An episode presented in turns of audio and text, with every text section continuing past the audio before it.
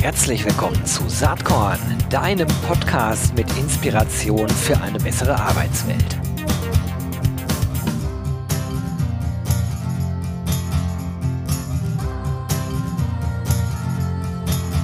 Hallo und herzlich willkommen zum Saatkorn Podcast. Ja, wenn man das Glück hat, so einen, so einen eigenen Podcast machen zu dürfen, das ist total schön, Leute. Kann ich eigentlich nur jedem und jeder empfehlen, weil man ab und an darüber in Kontakt kommt mit Menschen, mit denen man vor vielen, vielen Jahren mal zu tun hatte, die man vielleicht in seinem LinkedIn-Netzwerk hat und auf einmal merkt man, huch, die haben ein Buch geschrieben, dann schaut man, was für ein Buch ist denn das? Dann denkt man, boah, spannend ach, guck mal, die Nadja hat's geschrieben, ach, dann wäre es doch eigentlich cool, im Podcast darüber zu sprechen. So ist das heutige Gespräch zustande gekommen. Das ist sehr schön, äh, weil wir früher äh, ab und zu mal beruflich miteinander zu tun hatten, aber inzwischen in ganz anderen Bereichen unterwegs sind. Die Autorin heißt Nadja Heraitani. Herzlich willkommen, Nadja. Hallo, lieber Gero. Ich freue mich total, dass du dabei bist. Und das Buch, das äh, heißt das finde ich ziemlich gut, mit Gefühl zum Führungserfolg. Es ist so, ein, so eine Schritt-für-Schritt-Anleitung, ein Ratgeber für eine gesunde und effektive Führung. Das hat mich total angesprochen und ich finde, das passt auch total zu dir, so wie ich dich äh, früher kennengelernt habe im Bertelsmann-Universum, wo du ja nicht mehr bist. Ähm, mhm. Bis jetzt Head of HR Germany bei ITV, bist der Fernsehfilmbranche irgendwie treu geblieben. Und ja, wie, wie ist die Idee zu diesem Buch eigentlich entstanden? Das ist eine Frage, die hat mich in den letzten Jahren umgetrieben, weil wir leben ja in sehr besonderen Zeiten. Ähm, eine Gruppe von Organisationsforschern um Jane Dutton hat das mal formuliert, Leading in Times of Trauma, also führen in Zeiten von Traumata. Und da kriegt wahrscheinlich jeder direkt eine Idee, ähm, worum es da geht, wenn ich das sage. Und du auch, Gero, weil ähm, das ist schon ganz schön beanspruchend, was da gerade passiert in, in unserer Welt. Ne? Also mal abgesehen von der digitalen Transformation, die ja unsere Welt schon sehr komplex und schnelllebig und herausfordernd gemacht hat, äh, da haben wir uns ja fast schon dran gewöhnt an den äh, fortwährenden Change, mit dem wir da jeden Tag umgehen im Leben und im Arbeitsleben eben auch im Besonderen. Aber dann kam noch eine Pandemie dazu und die hat dann äh, bei vielen dafür gesorgt, dass das dann nochmal besonders herausfordernd wurde. Und ähm, wir sehen diesen Trend der psychischen Erkrankungen, der kontinuierlich ansteigt in den Jahren. Ähm, und wir haben da Rekordhöhen erreicht. Ne? Also die Gallup-Studie, die zeigt das immer wieder, dass äh, dass die psychischen Erkrankungen einfach äh, immer weiter steigen. Und ähm, da habe ich die Frage einfach umgetrieben, äh, wie kann gesunde Entwicklung für Mensch und Organisation in Zeiten wie diesen gelingen? Weil das ist ja das, ähm, was wir alle wollen und wofür wir als Führungskräfte ja auch verantwortlich sind. Und ähm, wir haben in den letzten Jahren oder eigentlich seit ich Führungskraft bin und wir sind uns da vor vielen Jahren begegnet, Gero, wir haben eben vermieden, die Jahre nachzuzählen, wie lange das her ist. Aber ein paar Jahre her. das behalten wir jetzt mal für uns. Ähm, ähm, ja, da haben wir gelernt, äh, Führungskräfte sollen inspirieren und sollen ergebnisorientiert führen. Und das ist ja auch alles richtig, solange wir nicht vergessen, dass Handlungsmotivationen eben äh, aus Gefühlen resultieren. Ne? Also je nachdem, wie jemand sich fühlt, ähm, handelt er eben auch oder sie. Und ähm, da habe ich gedacht, das ist doch mal was, ähm, was die äh, Managementwelt eigentlich immer so ein bisschen vernachlässigt hat und was ich mir genauer angucken möchte. Das glaube ich auch. Also die Managementwelt, auch die ganze Literaturwelt in diesem Kontext neigt ja dazu, oft immer nur aus reiner Logik und rein, ähm, ich sag mal so, Prinzipien zu argumentieren. Also ist auch naheliegend, weil das oft natürlich sehr BWL-lastige Literatur ist, wo naturgemäß äh, Gefühle gar nicht irgendwie als Asset so mit berücksichtigt werden. Ne? Das ist ein bisschen schräg, finde ich immer, weil äh, die Gefühlswelt ja uns Menschen bestimmt. Und zwar jeden Mensch. Es gibt keine Ausnahme. Ähm, insofern ähm, ist es echt sinnvoll, darüber nachzudenken. Wenn man sich so das Inhaltsverzeichnis deines Buches anschaut, dann stellt man erstmal fest, ähm, dass du in der Einleitung eigentlich ganz persönlich schreibst, ne, über deinen eigenen Weg. Hast du Lust dazu, ein bisschen was zu sagen? Na klar, das gehört doch dazu. Wo soll ich anfangen? Naja, also du hast ja gerade schon gesagt, wie du auf die Idee zu dem äh, Buch gekommen bist, aber sozusagen dein eigener Weg zu einer neuen Art der Führung. Du bist ja nun auch schon lange Führungskraft und ähm, hast auf dem auf der Reise wahrscheinlich einiges an Erkenntnis gewonnen und dann irgendwann gesagt, so das macht Sinn, das mal aufzuschreiben. Ähm, aber wie war genau, was waren so die die einzelnen Milestones in deiner eigenen Entwicklung als Führungskraft? Jetzt nicht im Sinne von Lebenslauf, sondern im Sinne von äh, mhm. gefühlsmäßiger Entwicklung. Ja, also ich bin schon immer ein Mensch gewesen, der gerne viel gearbeitet hat.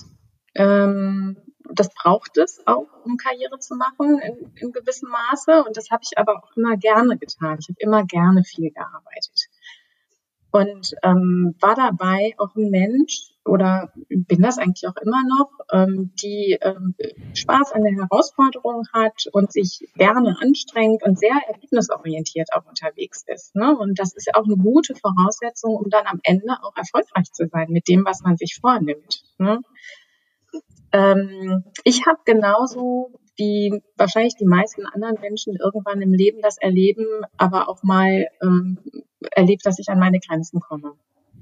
Und ähm, zuletzt bin ich das vor ungefähr vier, fünf Jahren, äh, wo einfach sehr, sehr viel in meinem Leben gleichzeitig passiert ist. Und das beschreibe ich in meinem Buch, äh, in einem der ersten Kapitel.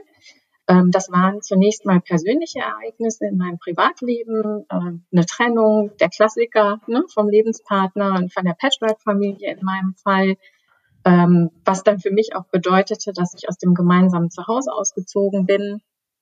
Ähm, und dann habe ich meinen Job gewechselt. Das war damals noch im äh, äh, Bertelsmann-Konzern, äh, da bei RTL und habe eine andere Herausforderung angenommen. Und ähm, dann bin ich krank geworden und habe eine relativ schwere Erkrankung bekommen, von der ich heute komplett genesen bin, Gott sei Dank. Aber das waren so ein paar Einschläge, wo jedes für sich genommen schon ausreichend gewesen wäre, um eine kleine Bremsspur im Leben hinzulegen. Und da kam das aber sehr kurz alles nacheinander.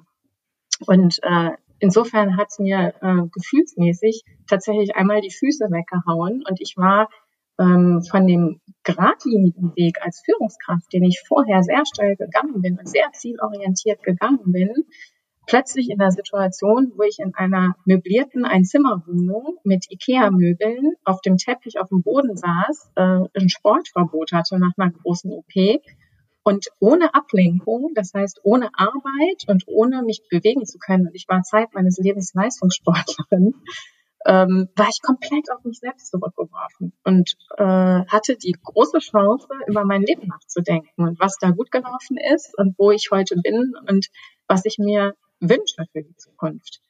Und, ähm, und da kam eben auch eine Menge Gefühle hoch. Und das waren eben nicht nur gute Gefühle. Und dann habe ich gedacht, alles klar, dann ist das jetzt dran.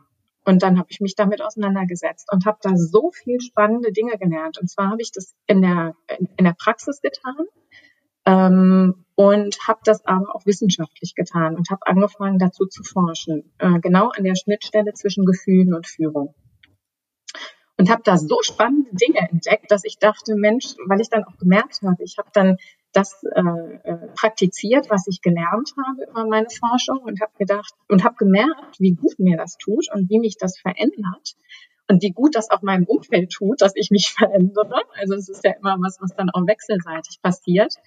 Und, äh, und dann habe ich gedacht, da müssen auch andere von profitieren. Das ist ein Wissen und, und ein Wert, äh, den müssen andere auch bekommen und erleben. Und deswegen habe ich dieses Buch geschrieben. Und das ist nicht das Einzige, was ich getan habe und tun werde. Aber da können wir vielleicht hinten raus noch ein bisschen reden zu. Ja, gerne. ähm, lass uns noch mal kurz beim Buch bleiben. Ähm, dann haben wir einmal die inhaltliche Struktur quasi durch.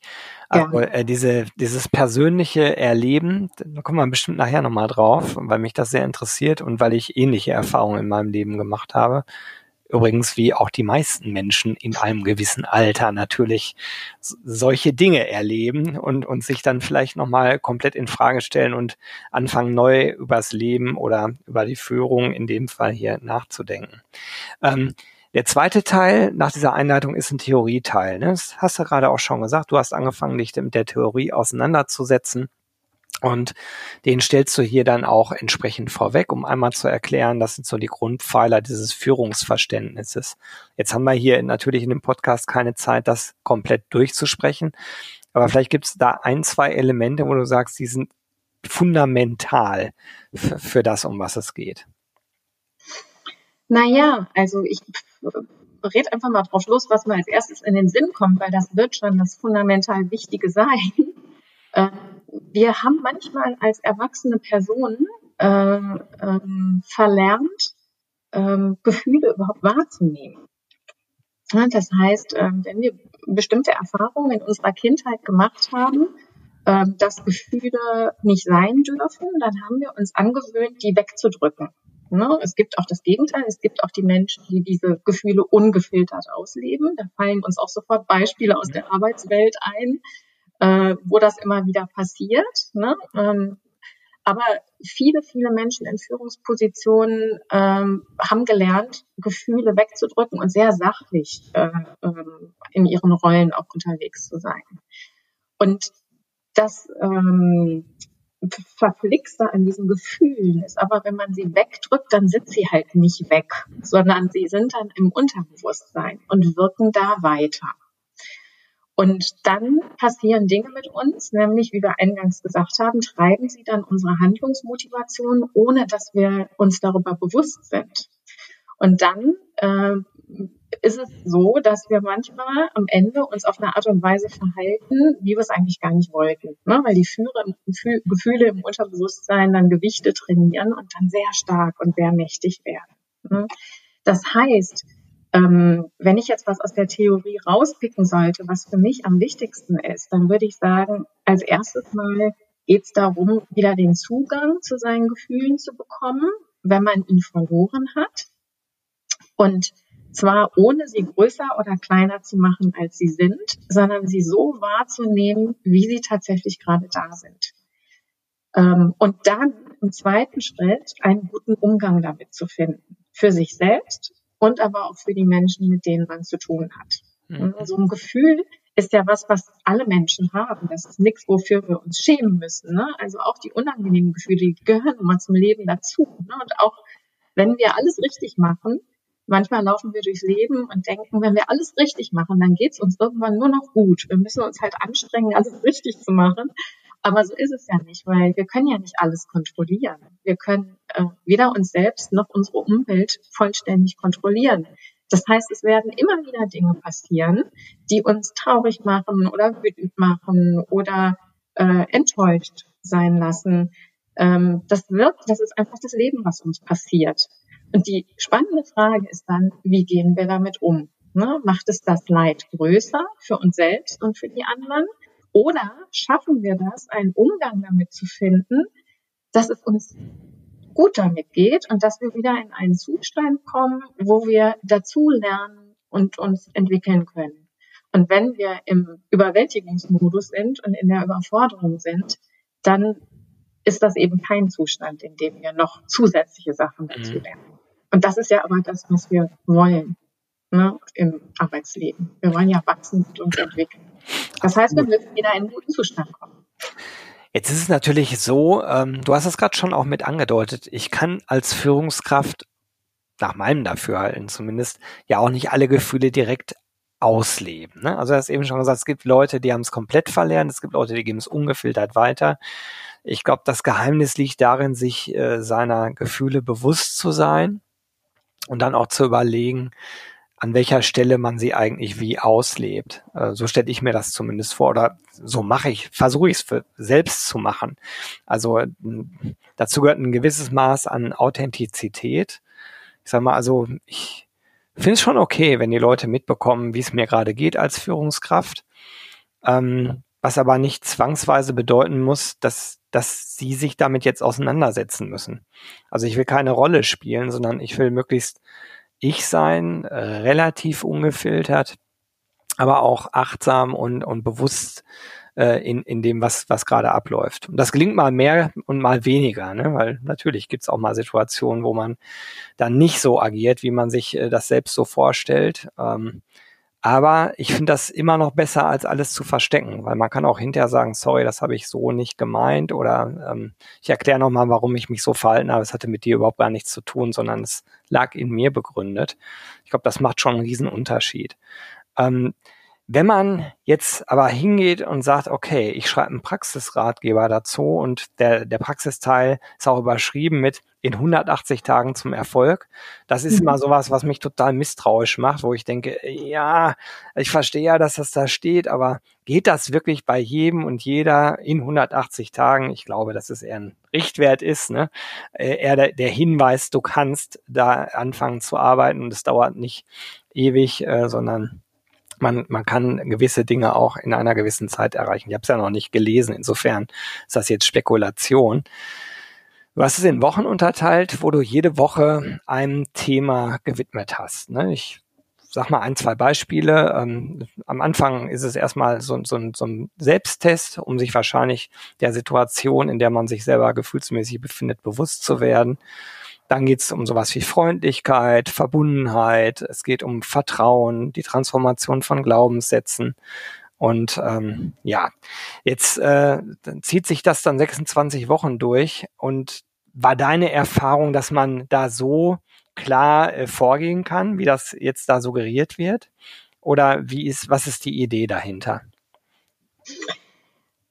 Naja, die Idee dahinter ist eine absolut wissenschaftlich fundierte. Und zwar gibt es Forschung, ähm, die schon 20 Jahre alt ist, die ganz klar die positiven Effekte von dem, was ich in diesem Buch empfehle, ähm, belegt. Ne? Es ist wissenschaftlich erwiesen, dass das funktioniert. Und natürlich ist die Frage, wie funktioniert es bei jedem Einzelnen? Wir starten alle von unterschiedlichen Punkten. Wir sind alle unterschiedliche Menschen und das ist ja auch gut so. Ne? Und jeder darf ja auch seinen eigenen Führungsstil entwickeln, auch mit Hilfe meines Buches. Ne? Äh, das ist nicht so, dass dann hinten immer das Gleiche dabei rauskommen muss. Es gibt aber einen gemeinsamen Nenner. Und dieser gemeinsame Nenner ist das Gefühl, beziehungsweise in diesem speziellen Fall das Mitgefühl. Und es gibt die Christine Neff, ähm, eine Wissenschaftlerin, die 20 Jahre zum Thema Mitgefühl geforscht hat. Die hat eine psychologische Skala entwickelt, mit der man Mitgefühl messen kann. Mitgefühl äh, sowohl anderen gegenüber als auch sich selbst gegenüber. Das nennt sie dann Selbstmitgefühl, Self-Compassion. Und ähm, diese Forschung wurde äh, äh, zu Beginn vor allen Dingen in helfenden Berufen durchgeführt, weil wir da Burnout schon viel früher kennengelernt haben. Mhm. Also alle, die mit anderen Menschen arbeiten, denen es nicht gut geht, sei es im Krankenhaus, sei es äh, in psychologischen Kontexten, Therapeuten, Coaches und so weiter, die ähm, waren immer schon äh, ähm, Burnout gefährdet, weil sie eben sehr viel Empathie zeigen. Und Mitgefühl ist im Unterschied zur Empathie ähm, eine Fähigkeit, die man erlernen kann, wenn man sie nicht von klein auf mitbekommen hat, die eben weniger Burnout produziert als Empathie weil sie nochmal sich ganz anders zusammensetzt. Das hat die Christine Neff beschrieben. Und das kann man immer an einem ganz einfachen Beispiel deutlich machen. Ähm, wenn man zum Beispiel ähm, ähm, ein Kind betrachtet, das hinfällt und das anfängt zu weinen. Wie reagiert man da als erwachsene Person wahrscheinlich in der Regel? Tröstend. Genau. Normalerweise würde man hingehen und würde das Kind auf den Arm nehmen und es trösten und, äh, und fragen, wo es weh tut und mal pusten. Ne? Mhm. Also wirklich was tun, um dem Kind zu helfen, damit es ihm wieder gut geht. Und dann kann sich das Kind beruhigen. Ne? Das heißt, das Nervensystem fährt runter und das Kind äh, hört auf zu weinen und äh, kann dann wieder aufstehen und weiterlaufen. Das heißt, so funktioniert Lernen und Entwicklung. Ne? Und was machen wir aber oft als Erwachsene dem gegenüber? Weil wir das verlernt haben. Hm, wir, fallen hin im übertragenen Sinne. Äh, uns passiert was, wir machen Fehler äh, und, und Was dann eben häufig passiert, ist eben nicht, dass wir uns selber trösten oder trösten lassen, sondern wenn ich das Leute frage, ich hatte jetzt letzte Woche auch eine Lesung und habe die Leute das gefragt, wie sie eigentlich mit sich selber reden, wenn ihnen was Schlimmes passiert. Und dann kommen so Sachen wie ich Idiot, das habe ich auch gar nicht anders verdient, ich hätte besser aufpassen sollen ähm, und so weiter. Also wir sind da sehr hart mit uns selbst in der Sprache. Ne? Ähm, und das führt eben nachweislich dazu, dass es unseren Selbstwert untergräbt. Das kann kurzfristig funktionieren, dass wir uns zusammenreißen und anstrengen, wenn wir Selbstkritik üben. Aber die Forschung zeigt, wenn wir das über einen langen Zeitraum immer wieder machen, untergräbt es unseren Selbstwert und macht uns ängstlicher, vorsichtiger und trägt eben nicht zu einer gesunden Entwicklung bei. Das heißt, worum es bei dem Mitgefühl geht, ist, ist uns selber so zu behandeln, wie wir einen guten Freund oder auch ein kleines Kind behandeln würden, indem wir im Moment, in dem Moment, wo uns das passiert, etwas, was vielleicht nicht schön ist, freundlich mit uns zu reden und zu sagen, ach Mensch, das ist jetzt aber auch wirklich blöd gelaufen für mich. Und äh, jetzt halte ich mal kurz inne und tröste mich selber und spreche freundlich mit mir selber und sage, hätte jedem passieren können. Ne? Das ist was, was, was auch anderen Leuten passiert. Und da muss ich mich jetzt nicht für schämen oder selbst bestrafen, sondern ich sammle mich jetzt mal, spreche mir selber Mut zu und mache weiter. Und wir sehen eben, wenn wir auf diese Art und Weise mit uns selber und mit unseren Mitarbeitern umgehen, oder mit Menschen im weiteren Sinne, dann trägt das dazu bei, dass wir viel schneller wieder in den Zustand kommen, wo wir uns gut fühlen, wo wir dazulernen können. Es ist nachweislich so, dass wir innovativer werden, resilienter. Also es hat auch nachweislich Auswirkungen auf unsere physische Gesundheit. Die Herzratenvariabilität ist so ein Indikator, den kann man messen tatsächlich, dass wenn wir mehr mitfühlend mit uns selber sind, dass wir da ähm, einfach äh, vom Herzen her gesünder werden. Und das wiederum hat Auswirkungen auf unseren ganzen Organismus, aber auch unsere mentale Gesundheit und die Art und Weise, wie wir durchs Leben gehen und arbeiten und produktiv sind und miteinander in Kontakt kommen. Also ich kann gar nicht aufhören aufzuzählen, was die positiven Effekte sind. Ich zähle die im Buch alle auf. Und das sind interessanterweise genau die Aspekte, die wir alle erreichen wollen in Organisationen, weil sie uns Menschen und Organisationen erfolgreich machen. Mir fällt dazu spontan eine Sache ein, die auch fast jeder Mensch kennt, nämlich wenn man im Flugzeug sitzt und am Anfang erzählt bekommt, im Falle äh, eines äh, äh, Druckluftabfalles in der Kabine fallen diese Sauerstoffmasken runter und bevor sie äh, Kindern oder anderen äh, Leuten helfen, setzen sie erstmal selber auf. Das fällt mir gerade so ein, so nach dem Motto, kümmere dich erstmal um dich selber, um in der Lage zu sein, dann auch anderen zu helfen. Ist das vereinfacht ausgedrückt das, worum es hier gerade geht? Ja und nein. Ähm, für Menschen, die sehr empathisch sind, äh, geht es tatsächlich genau darum, was du gerade sagst. Erstmal Selbstfürsorge zu betreiben und zu lernen, sich selber zu, äh, in den Fokus zu setzen und zu priorisieren um dann wieder in der Lage zu sein, auch anderen mhm. zu helfen und denen die weiterzuentwickeln. Es gibt auch Menschen, die richtig gut in Selbstfürsorge sind, die das andersrum lernen müssen. Die müssen das Mitgefühl und die Empathie für andere Menschen mehr in den Fokus setzen und priorisieren. Ähm, in der Welt, in der wir leben, äh, du und ich, äh, ist es wahrscheinlich so, dass die meisten äh, die Selbstfürsorge neu wieder lernen müssen. Okay. Ja, ich finde das einen ganz spannenden Gedanken. Also da, da sind mir viele Sachen zu eingefallen. Ich habe für mich so ein Prinzip, mal gucken, ob du damit auch irgendwie was anfangen kannst. Ich denke immer, als Führungskraft, da muss ich mich eigentlich von imaginären Spiegel stellen und überlegen, wie will ich eigentlich von meinen Vorgesetzten behandelt werden. Dann weiß ich relativ genau, wie ich eigentlich meine Mitarbeitenden behandeln sollte. Ähm, das, ist, das ist für mich so eine innere Grundregel, wie ich versuche, in der Führung vorzugehen. Ja. Was denkst du dazu? Ja, das ist, äh, da gibt's ja zwei Möglichkeiten. Entweder du möchtest genauso das genauso machen wie dein Vorgesetzter und oder dein eben genauso nicht. oder genauso nicht, genau. und dann ist aber die spannende Frage, wie geht genauso nicht? Mhm. Ne? Also ähm, ja. wenn, ich, wenn ich das Glück habe, eine gute Führungskraft zu haben, dann muss ich einfach nur versuchen, das zu kopieren. Und so einfach, wie ich das jetzt gerade formuliert habe, ist das wahrscheinlich gar nicht. Sonst müsste es dein Buch ja auch nicht geben. Ja, genau. Im Hinblick auf die Zeit, du hast ja eben so eine Andeutung gemacht, weil ich, ich glaube, ähm, allen, die jetzt zuhören, wird klar, man kann über dieses Thema sehr, sehr, sehr lange sprechen, äh, mit vielen spannenden Erkenntnissen. Wir konnten das jetzt gerade mal nur kurz anreißen. Aber ich vermute ja, da steckt noch mehr hinter als nur in Anführungsstrichen ein Buch. Also zumindest wenn ich dieses Buch geschrieben hätte, würde ich ja über sowas wie Lehrgänge nachdenken oder eine Plattform aufbauen oder oder oder. Du grinst jetzt so fröhlich vor dich ja. Erzähl doch mal.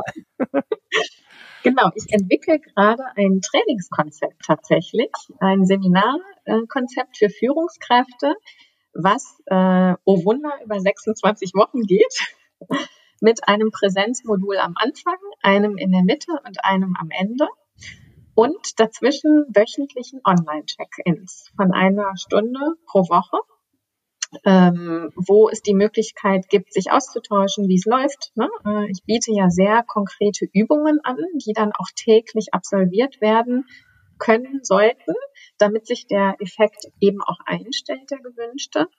Ähm, und da gibt es in der Regel ganz viele Rückfragen zu, ne? ähm, weil das Methoden sind, die man vielleicht so noch nicht ausgeführt hat in der Vergangenheit. Und ähm, da ist die Begleitung, die kontinuierliche Begleitung und der Austausch wichtig ähm, damit es die Möglichkeit gibt, Fragen zu stellen, damit man aber auch mitkriegt, wie geht's den anderen damit und und dann feststellt, ach, es geht nicht nur mir alleine so. Ne? Ähm, das, dazu neigen wir oft, das zu denken und das ist auch eine Erleichterung, da mitzukriegen, ach Mensch, andere Führungskräfte haben ganz ähnliche Themen. Und wir sind manchmal so einsam in unseren Führungsrollen und vergessen dann, dass wir Führungskoalitionen bilden können und davon sehr profitieren können, ne, auf ganz unterschiedlichste Art und Weise. Ähm, und diese Plattform soll dieses Seminarkonzept bieten und ähm, mit zwei Trainern und da werden wir Übungen aus diesem Buch machen. Da wird es aber auch noch mal ein paar andere Sachen geben, die aus dem Buch so nicht hervorgehen, die man nur in der Gruppe machen kann, äh, wo die, das Gruppensetting einfach auch richtig gut ist. Und ähm, dann freue ich mich, für möglichst viele Führungskräfte den nächsten Unterschied machen zu können. Das hört sich nach einem super Plan an. Ich kann mir vorstellen, dass viele jetzt ganz neugierig geworden sind. Und ich frage jetzt mal ganz dreist, können wir eventuell ein Buch verlosen? Klar.